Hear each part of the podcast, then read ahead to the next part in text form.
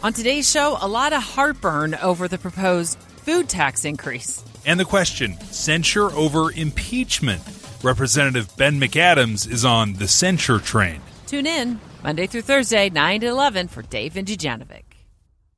I'm Scott Trout, CEO of the domestic litigation firm Cordell & Cordell.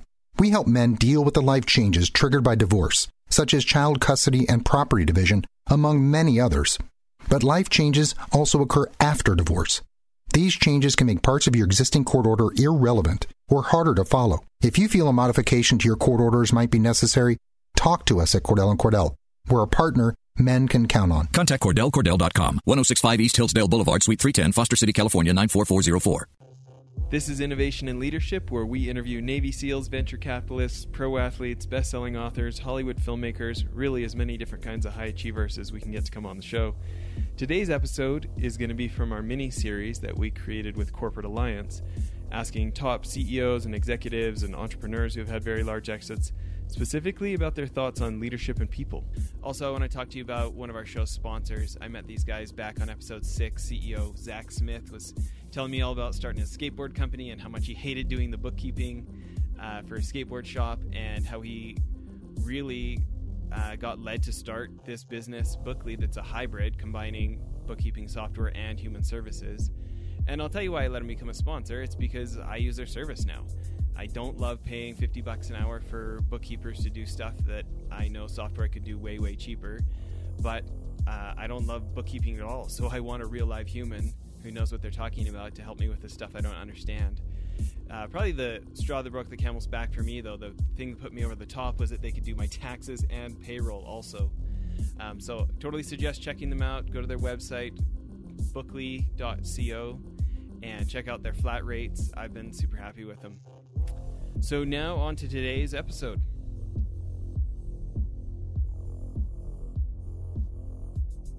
So you're the founder and CEO of Motivosity. We want to hear what that's all about. Founder and chairman at Workfront, BYU professor on entrepreneurship, outdoor enthusiast. Am I getting the list covered there? What am I missing? That pretty much sums up my life. I also have 5 children, and they take up everything that's left. Yeah. Well, a lot of folks will know Workfront, you know, such a significant success story, and you know, what you guys have built there. For folks who aren't as familiar with Motivosity, can you give us a bit of background on it? Absolutely. So our mission here at Motivosity is to make employees happier about being at work. And that is a topic that's really important to me. I found early on in my career that I actually care about making our time at work count for something, and to have it be a meaningful and positive aspect of our life. And I know that's not always the case.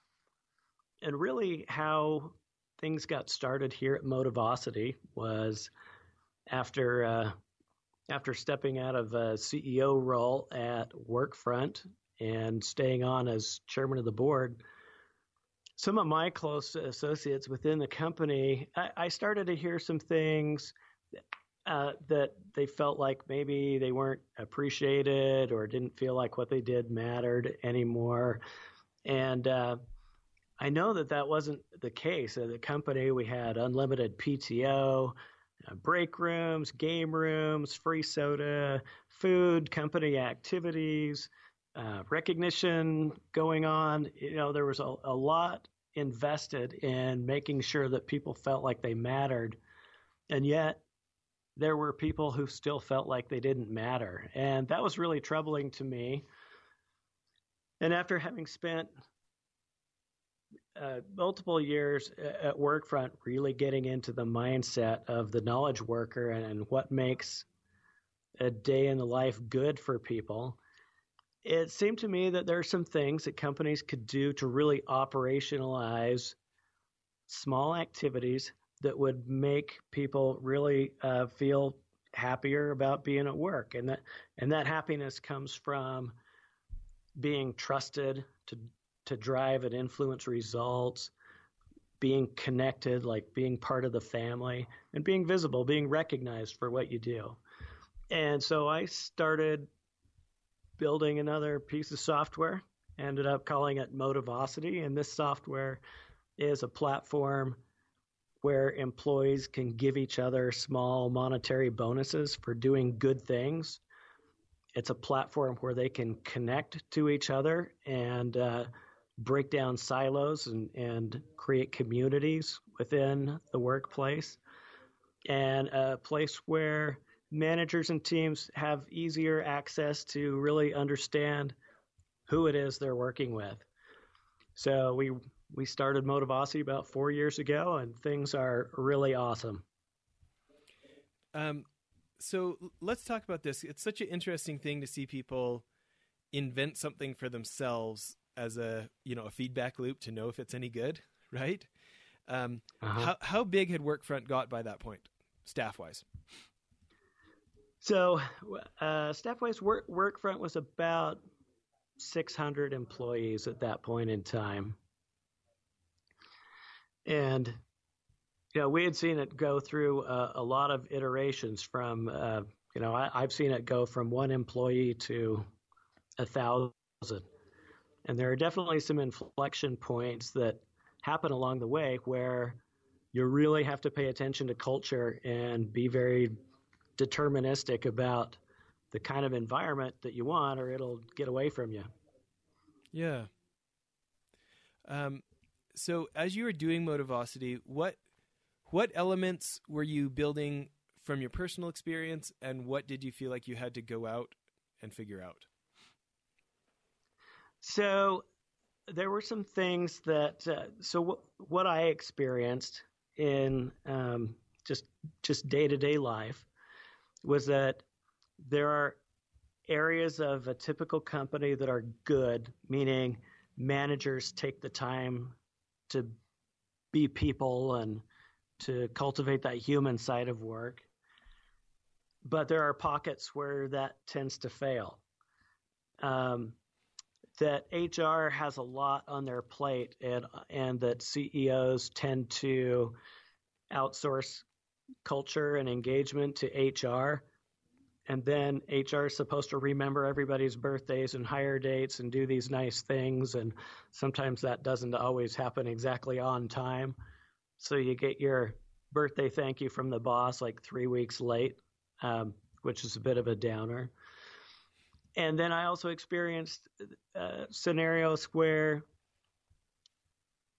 the front line would withhold ideas because they felt like they didn't matter or couldn't make a difference, or even that their boss would take credit for their ideas, so why even chip in and help? And so those were things that I had definitely seen in ours and other organizations that are not really that hard to overcome. And then more generally speaking, after doing additional research, it really became clear that managers are people who get promoted, oftentimes not because of their management skills, and they're paid on delivering numbers. And the only way to really deliver on productivity and numbers is by controlling people. And so by nature, the role of boss kind of tends to go counter to all the things that you need to have a high performance and positive culture. So what I wanted to accomplish with Motivosity is a way to push all of this down to the grassroots so that you didn't have to rely on management to get great results in culture and collaboration. And so how big are these cash rewards, or how does that system work?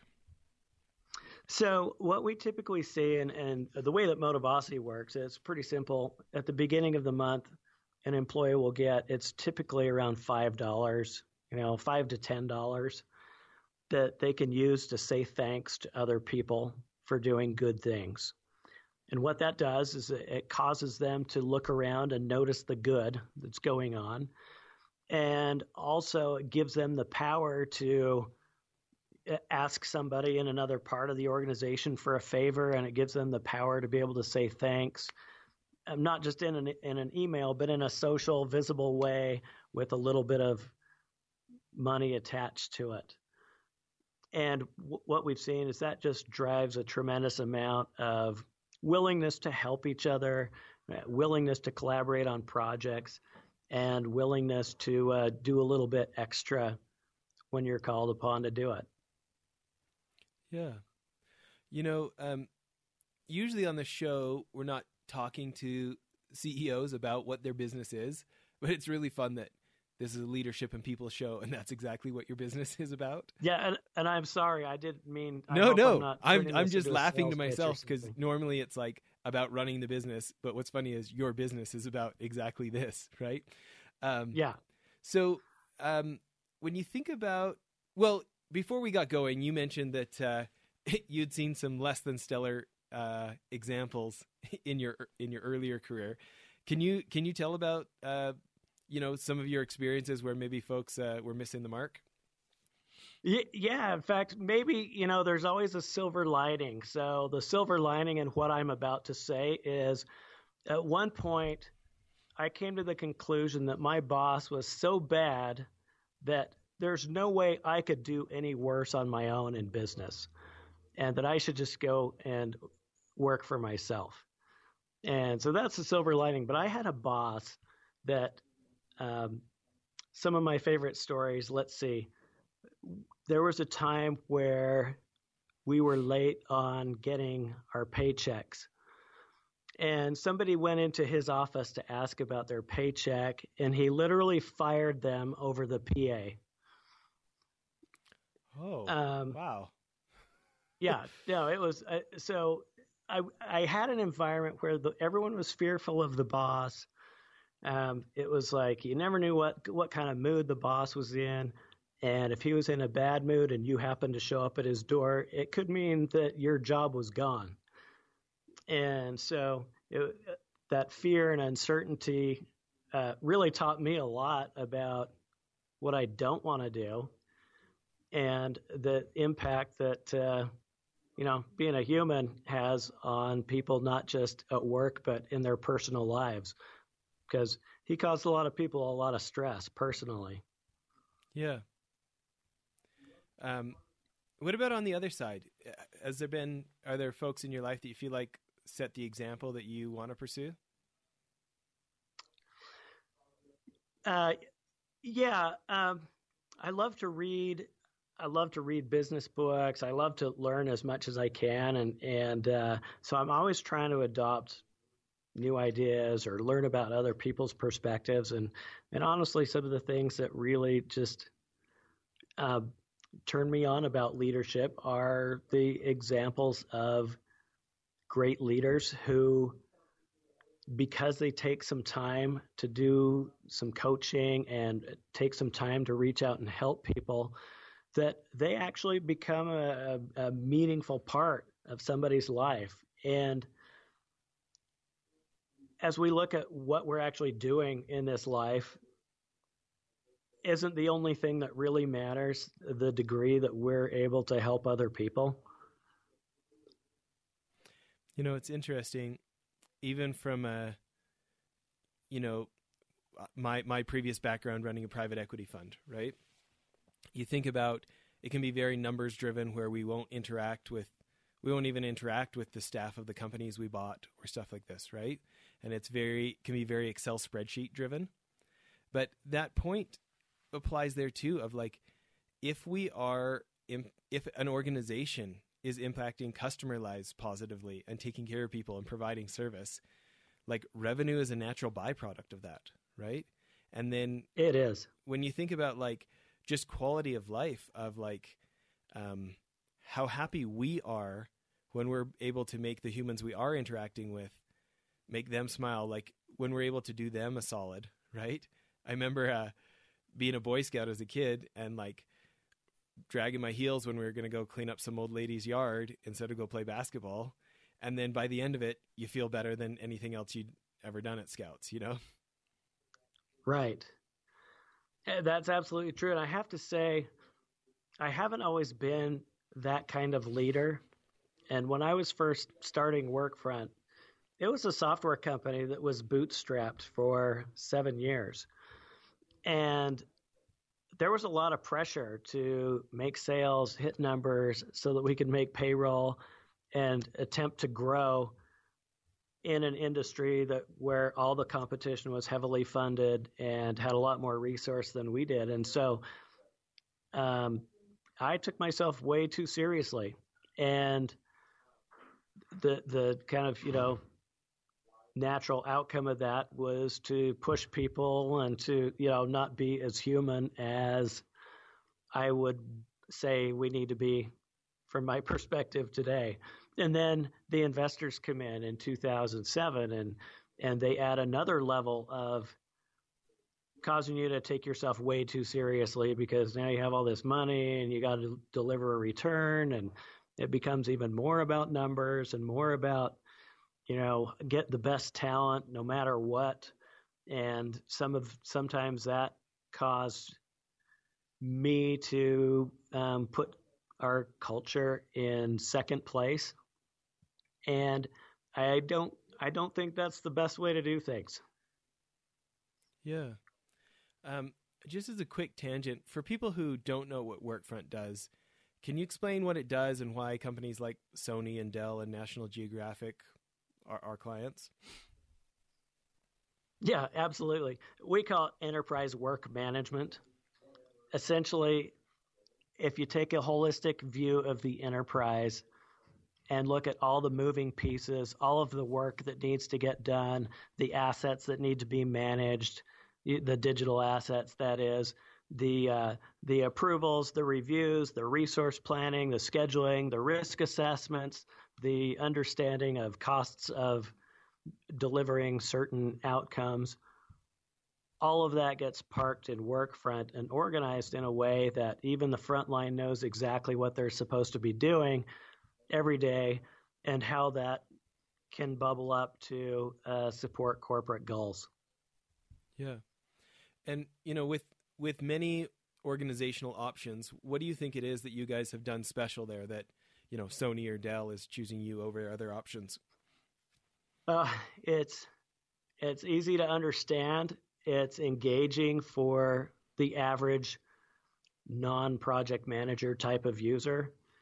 And it makes people, you know, again, going back to why I even got into that, I'll tell you another story. I, when prior to Workfront, had started a marketing agency, and we were doing some consulting in a large company that's here in Utah, one of the largest that ever was, so maybe you can guess what it was. But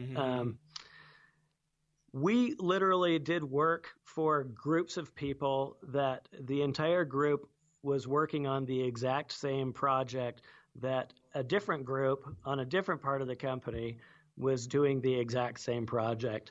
And they both knew about each other's projects, and they knew that one of them was dead on arrival, and yet they wouldn't talk to each other, and they both kept working on their respective projects. And it became obvious that that was like pretty normal. Like, people were working on things that they knew would never see the light of day. They're investing a big part of their life in that. And to me, that seems like, A, how demoralizing to know that you're going to beat your head against a wall for 6 months for something that nobody's ever going to see or use. And so I wanted to help create a solution to this issue of enterprise waste and this lack of visibility and lack of kind of strategic placement of resources inside of companies.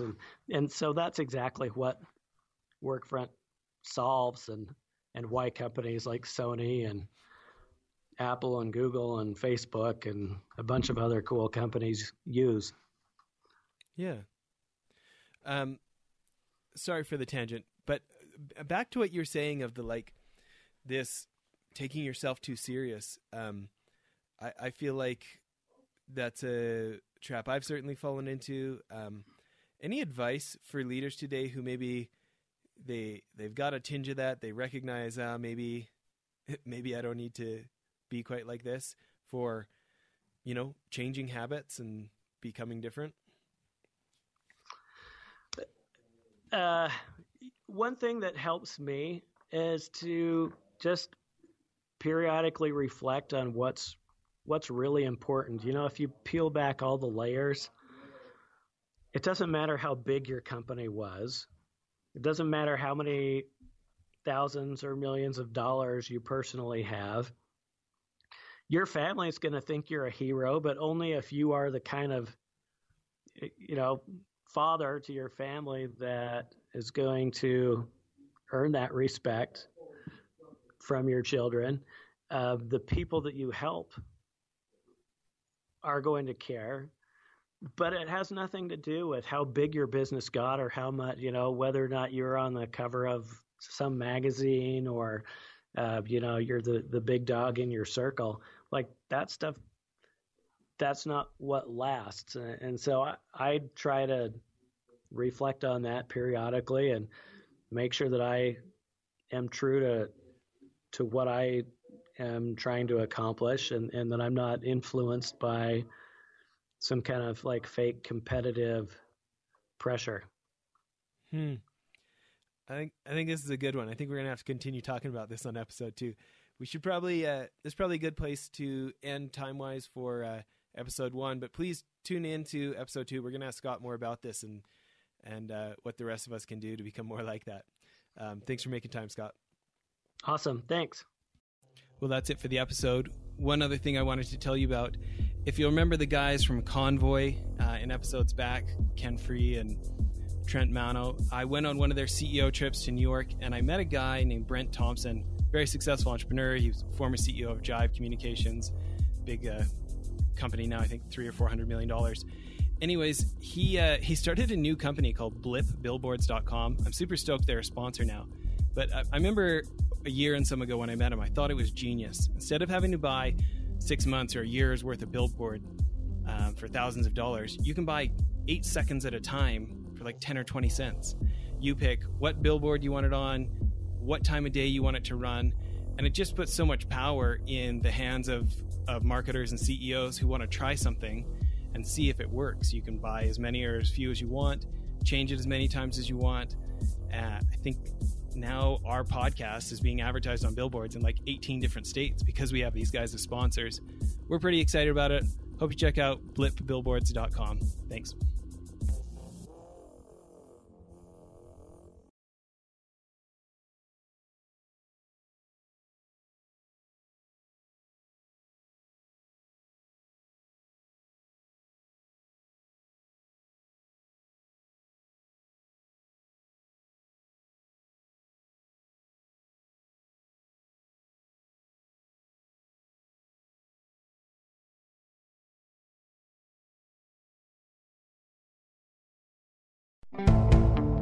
Now's the time to find your color, your paint, and everything to get started during Red, White, and Blue Savings at the Home Depot. Transforming your room is easier than ever. With the best deals online and in-store, you can confidently select your color and the tools for your next paint project. Get a colorful new experience and the right paint for the right price. Save $10 on 1 gallon and $40 off 3 and 5 gallons for a limited time only at the Home Depot. More saving, more doing. Limit 25 gallons per household. See store for details.